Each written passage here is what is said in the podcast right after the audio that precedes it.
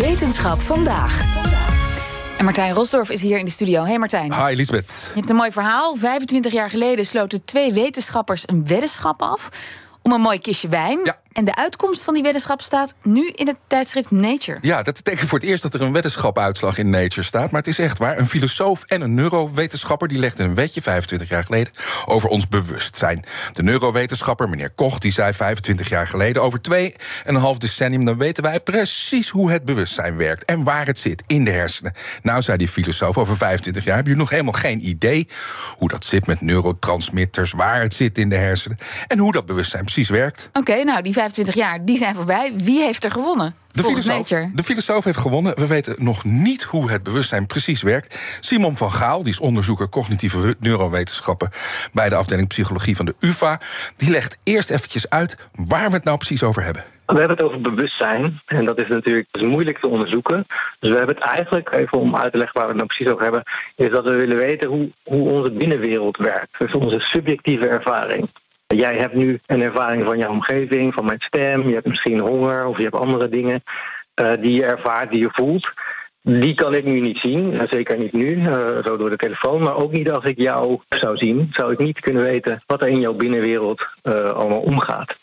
En de vraag is eigenlijk, hoe komt die binnenwereld tot stand? Wat zijn de neurale mechanismen die leiden tot jouw subjectieve ervaring, dus echt jouw persoonlijke ervaring van de wereld om jou heen? Dat is gewoon een hele ingewikkelde vraag om te bestuderen, zeg maar, met de technieken die we hebben. Maar wat ik zeg, we zijn er nog niet. Ja, met die technieken bedoelt hij dan MRI bijvoorbeeld, hè, eh, scanners. ehm, eh, maar eh, andere methodes zijn er ook om de plek van die activiteit in de hersenen eh, op te Ja. sporen, te kunnen bestuderen. Maar goed, ondanks al die technieken en onderzoeken weten we dus niet hoe die binnenwereld technisch werkt. Nee, dus we kunnen niet zeggen waar zit je Nog bewustzijn. niet, nee. En vlak voor het aflopen van de weddenschap zijn er nog eventjes twee theorieën getest. De ene ging uit van bewustzijn aan de voorkant van het brein, de Oh. ander in het achterhoofd. Uitslag kort samengevat. Allebei de theorieën bleken niet te kloppen. Ja, min of meer, dat klopt. Ja, ja die, dit heet adversarial collaborations. Dus dat betekent dat twee theorieën eigenlijk direct tegen elkaar worden getest.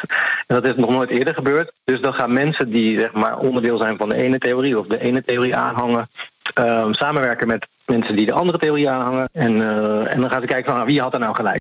Nou, niemand dus. En eh, daarom werd de wetenschap beslist. De werking van het bewustzijn is nog niet aangetoond, verklaard. Eh, dus won filosoof. Er werden nog drie andere theorieën, zijn er nog minstens. Maar er is er niet eentje die echt die werking, of met name ook de plek van ons bewustzijn, goed kan verklaren. Het is niet zo dat we niks zijn opgeschoten door de afgelopen jaren. Dat zegt Van Gaal ook. Ik dacht namelijk dat neurowetenschappers heel gefrustreerde mensen waren. Omdat ze zo ontzettend weinig weten van hun eigen vakgebied.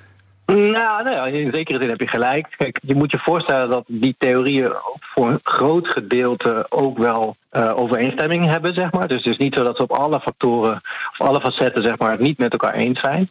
Dus het is niet zo dat we niet, helemaal niks weten. Het is alleen, we proberen de details in te vullen, zeg maar. En daar worden heus wel dingen ontdekt door. Een van de dingen die we geleerd hebben is dat er waarschijnlijk dus een heel netwerk van plekken in de hersenen is die betrokken is bij het bewustzijn. Maar eh, Martijn, wat kunnen we met deze kennis? Be- Behalve tot ons nemen. Eh, Ik vroeg dat aan Van Gaal ook. Die zei: ja, kennis dat levert weer vragen op. En ehm, eh, meer vragen levert weer meer eh, kennis op. Luister maar eventjes naar hem. We weten dat het, dat het heel kwetsbaar is. Dus als je bijvoorbeeld hersenschade hebt, dan kan je zomaar in een coma geraken. En dan weten we, dan heb je geen bewustzijn meer. Dan ben je buiten bewustzijn.